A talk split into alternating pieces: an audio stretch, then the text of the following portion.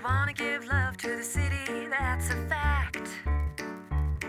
But you're gonna need help if you want to make an impact. Well endowed, you want to be well endowed with the Edmonton community. Things really happen when you find that you're well endowed.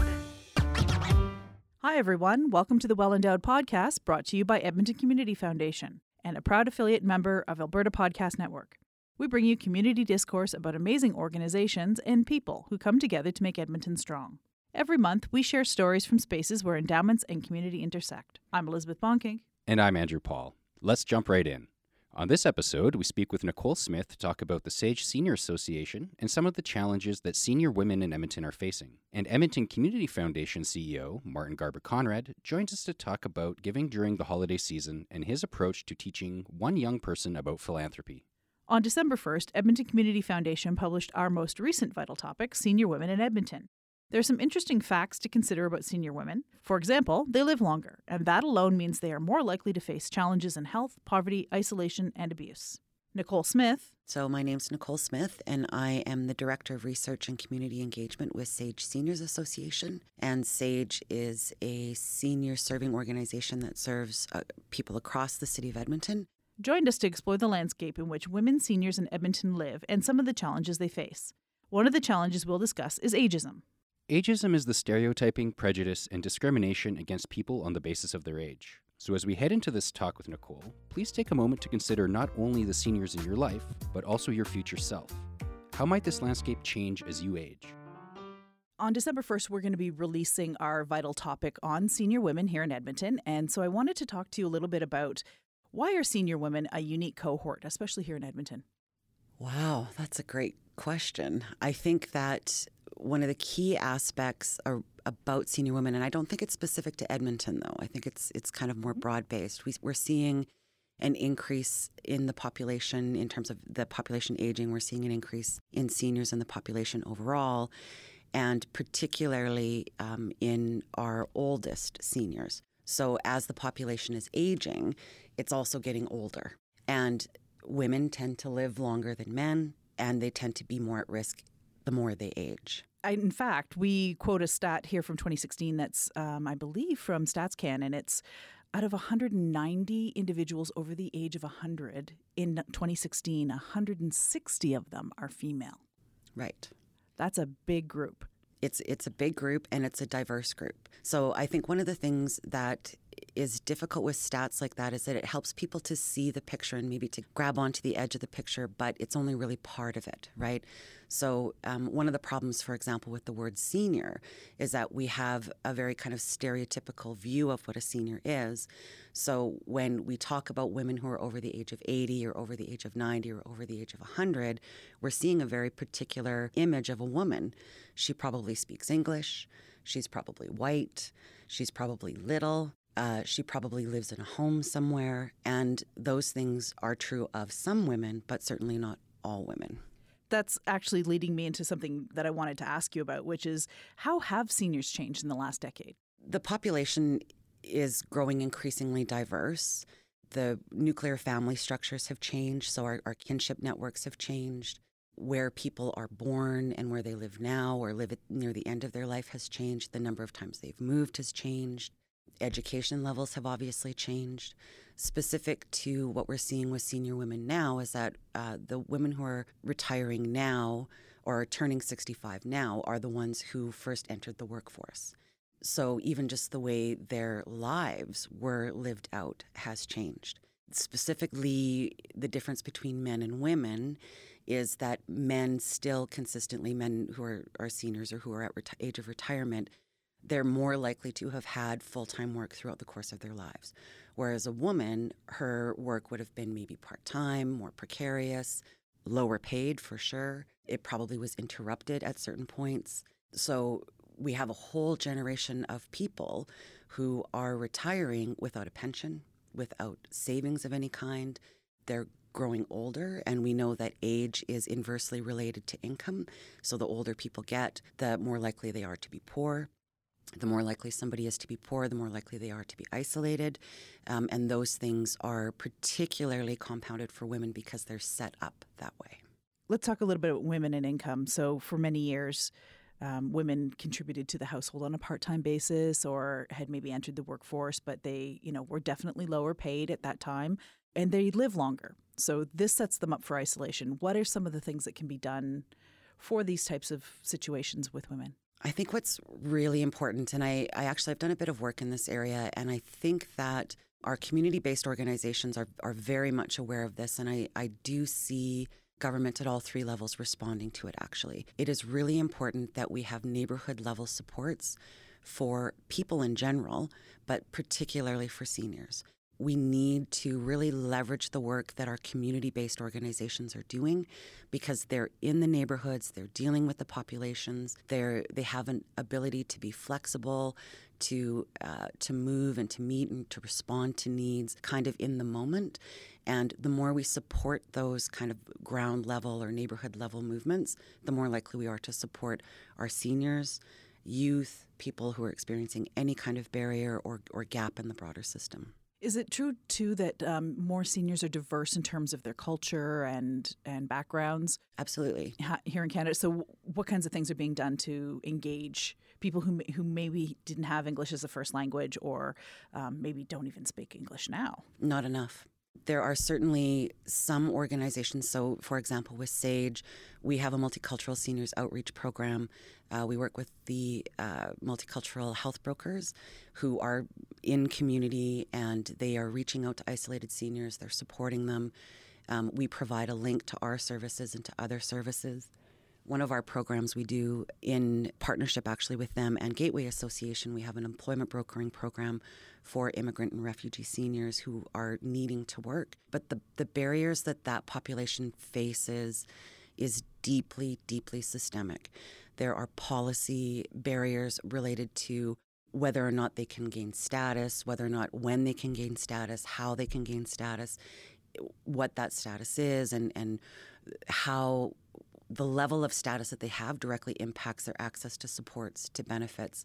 Our immigrant and, and refugee senior population is the most vulnerable population that we have in terms of seniors, because they have, just like with anything else, right? Whenever you have a barrier, okay, you have a barrier, but let's let's give you two barriers. Now you have three, and these things start to intersect and they start to compound, and you butt up against the system time and time again, and it puts you at increasing risk.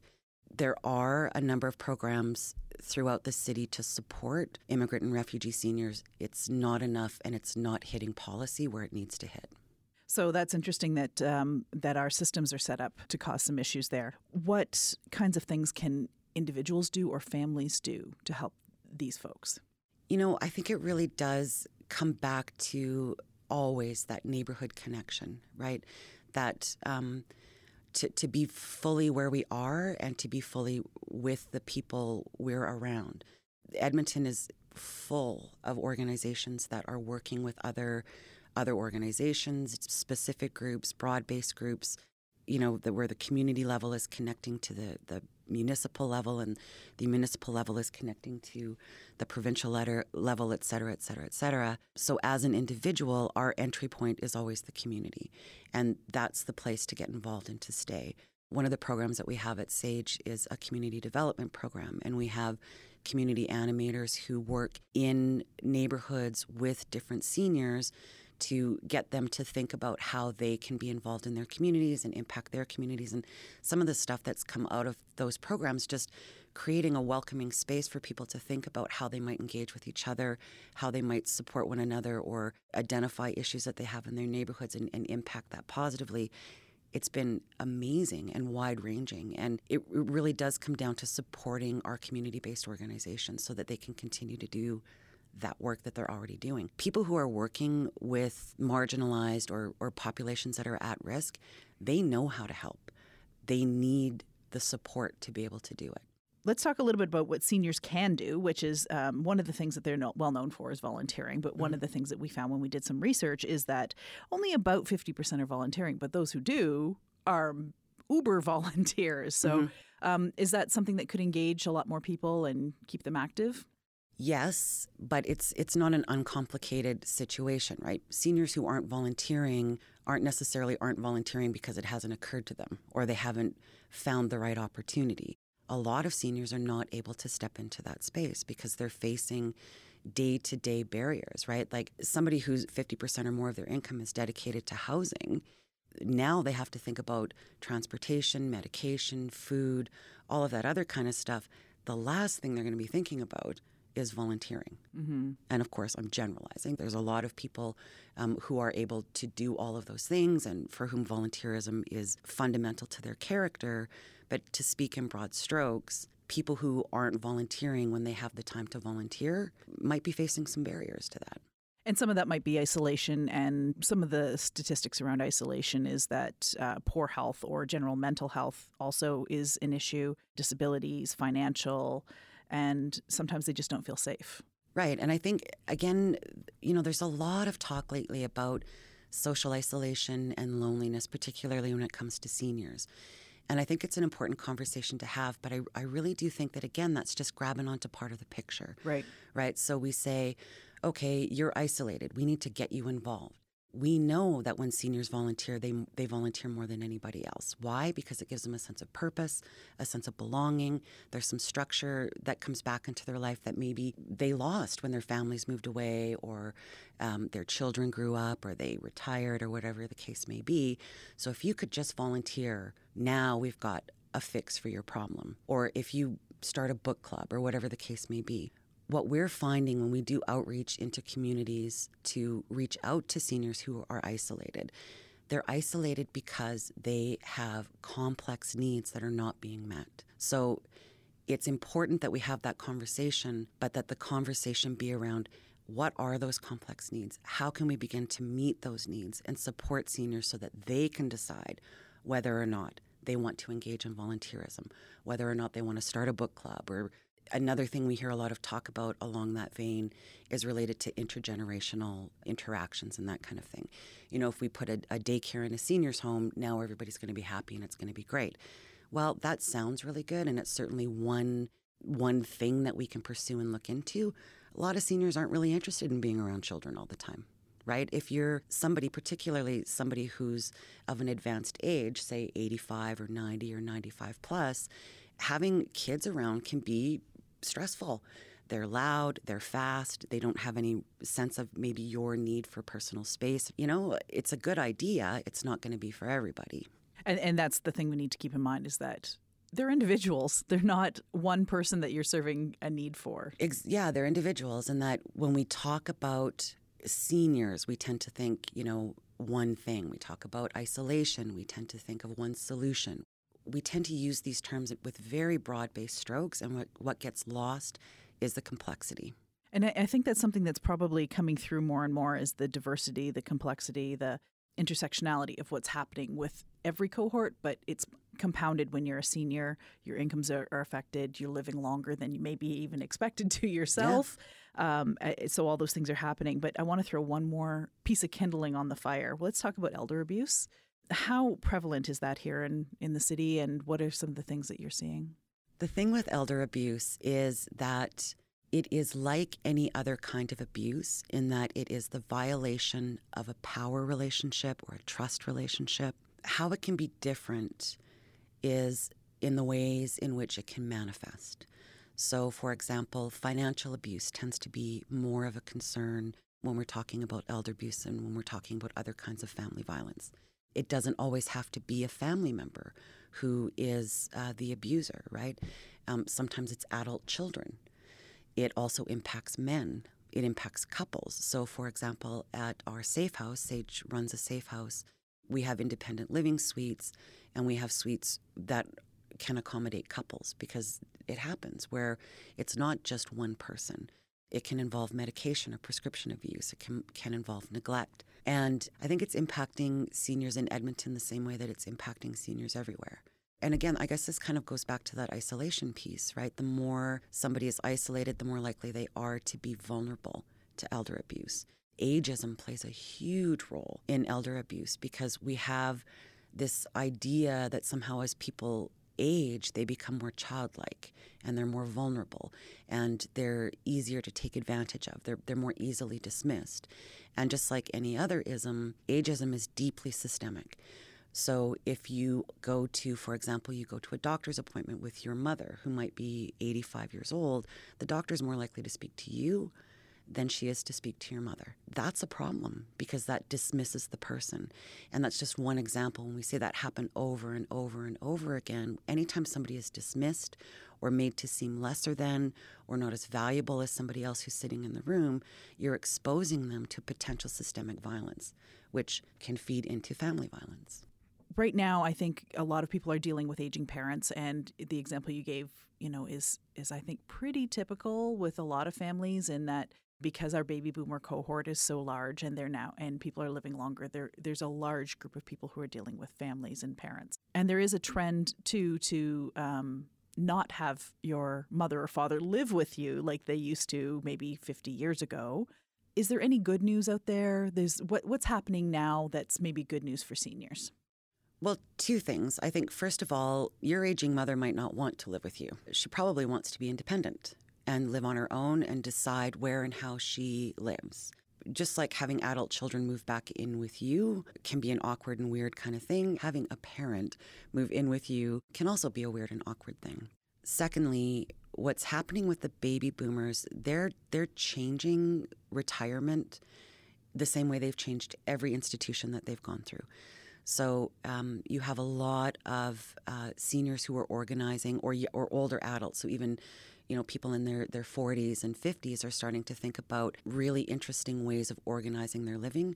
A lot of it is communal based, a lot of shared living, a lot of interdependent living, not independent living or co-location with other people, but actually forming groups where they're relying on one another and they're caring for one another, and they're really looking at bringing back that deep sense of shared community and shared responsibility, which is a really, really exciting thing.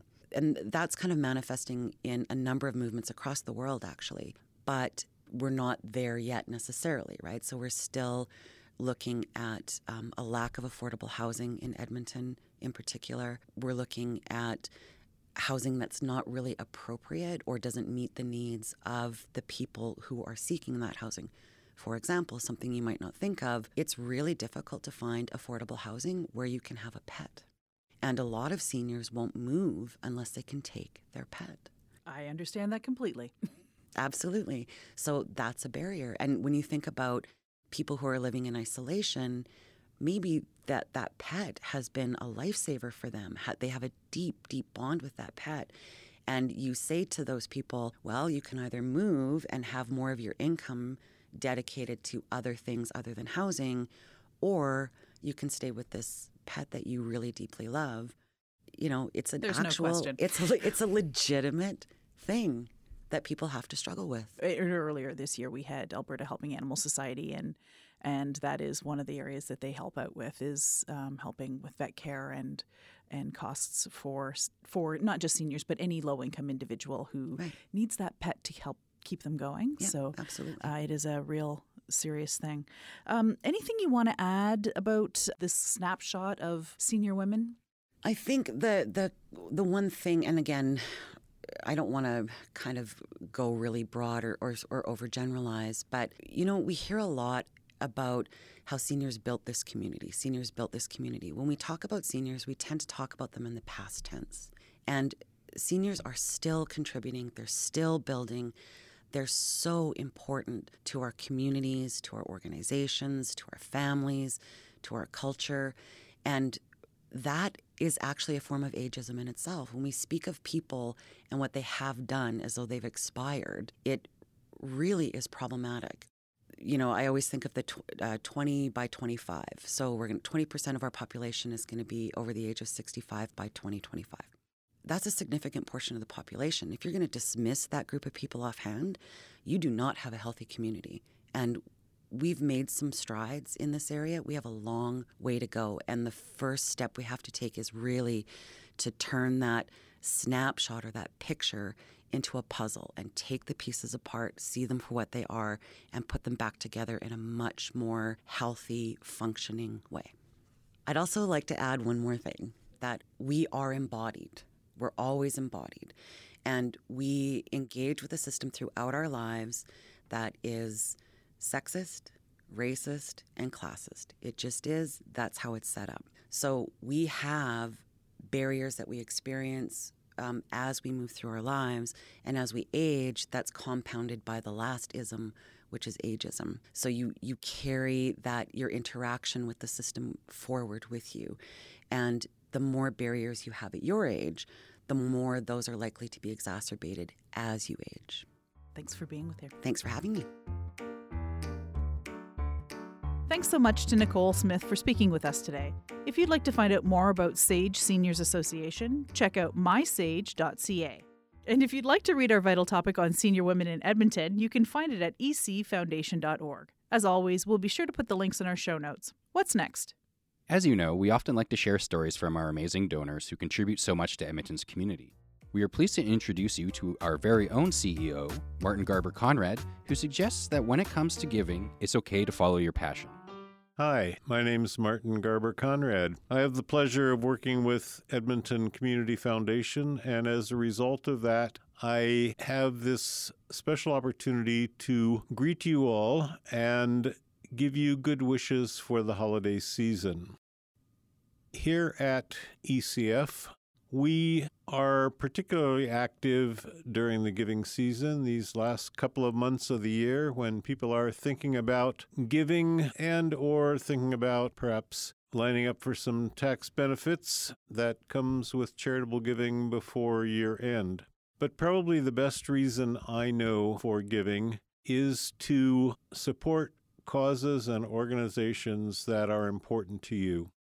And more than just important, but I would invite you to think in terms of your passions, things that really excite you in the community, opportunities that have meaning for you, or causes and challenges that you know about in the community that could use assistance. So it's not just about needs and problems and challenges, it's also about the exciting opportunities to build our community.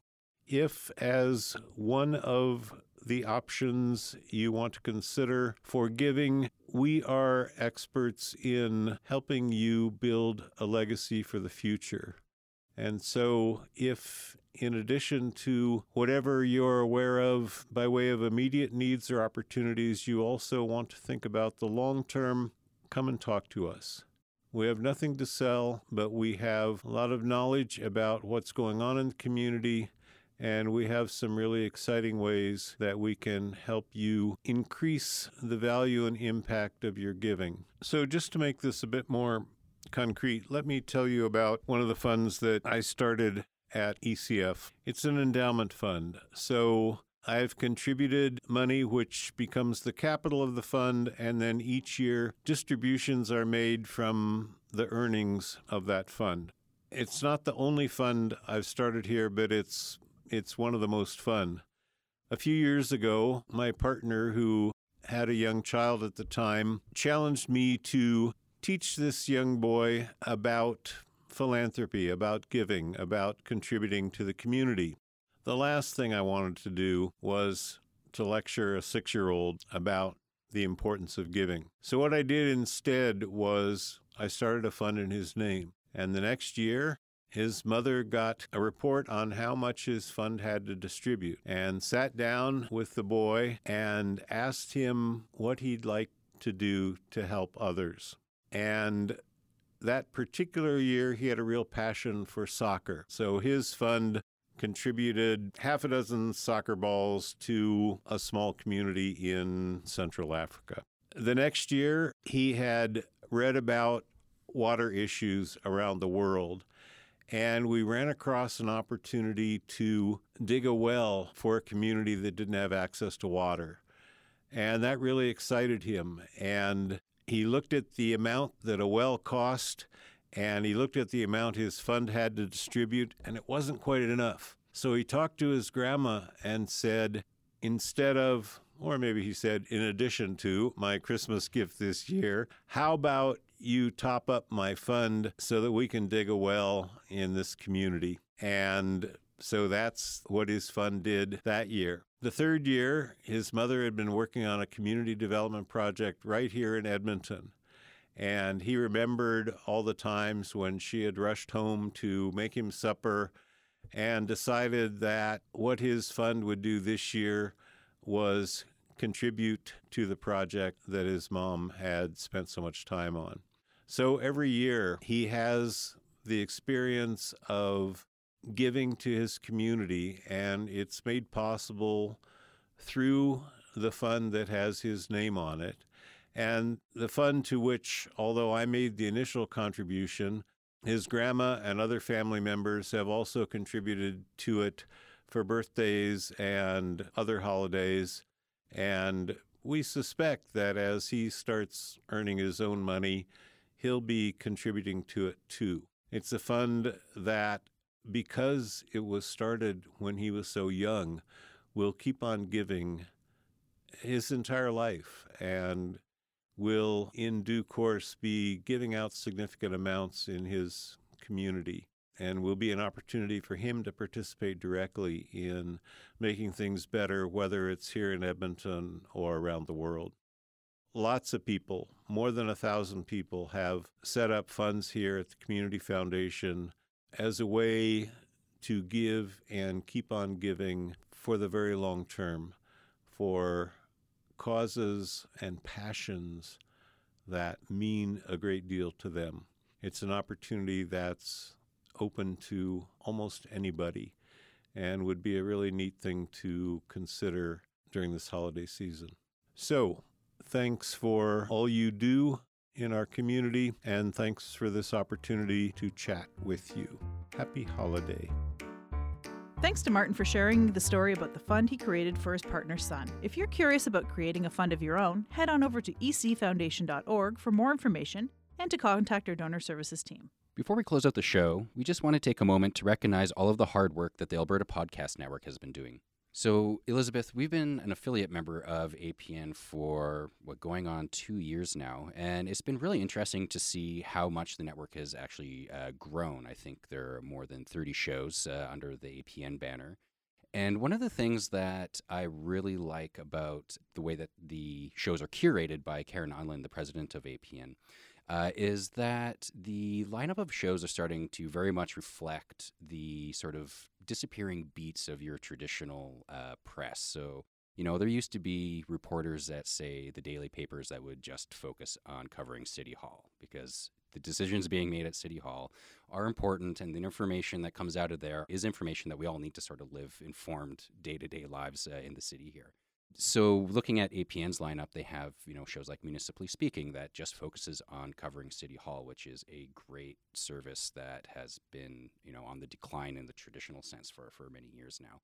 And also you can get your fix of, you know, what's going on in Bollywood and sports and, you know, almost everything except for the weather. I'm not sure if there's a weather forecast or a podcast in there yet. Major kudos to A P N and all of our friends over there producing shows. Keep up the good work, and we're really looking forward to twenty nineteen, uh, creating stories with y'all. Thanks, Andrew, for a great synopsis on the Alberta Podcast Network. I appreciate the fact that it sort of reflects who we are in Alberta and who we are here in Edmonton. If you want to find out more about the Alberta Podcast Network, you can find it on the C K U A radio app, or we'll have a link to it in our show notes. And that brings us to the end of the show. Thanks to all of our guests for sharing their time with us. And thank you for listening. We hope you enjoyed it. And if you did, please share this episode with your friends and leave us a review on iTunes. Leaving a review is a big help, and we always appreciate your feedback. Thanks for hanging out with us. We've been your hosts, Elizabeth Bonking and Andrew Paul. Happy, Happy holidays! holidays. The Well Endowed Podcast is produced by Edmonton Community Foundation and is an affiliate member of the Alberta Podcast Network. The show is edited by Lisa Pruden. You can visit our website at the well endowed podcast dot com. Subscribe to us on iTunes. And follow us on Twitter at the E C F. Our theme music is by Octavo Productions. And as always, don't forget to visit Edmonton Community Foundation at e c foundation dot org. Well Endowed.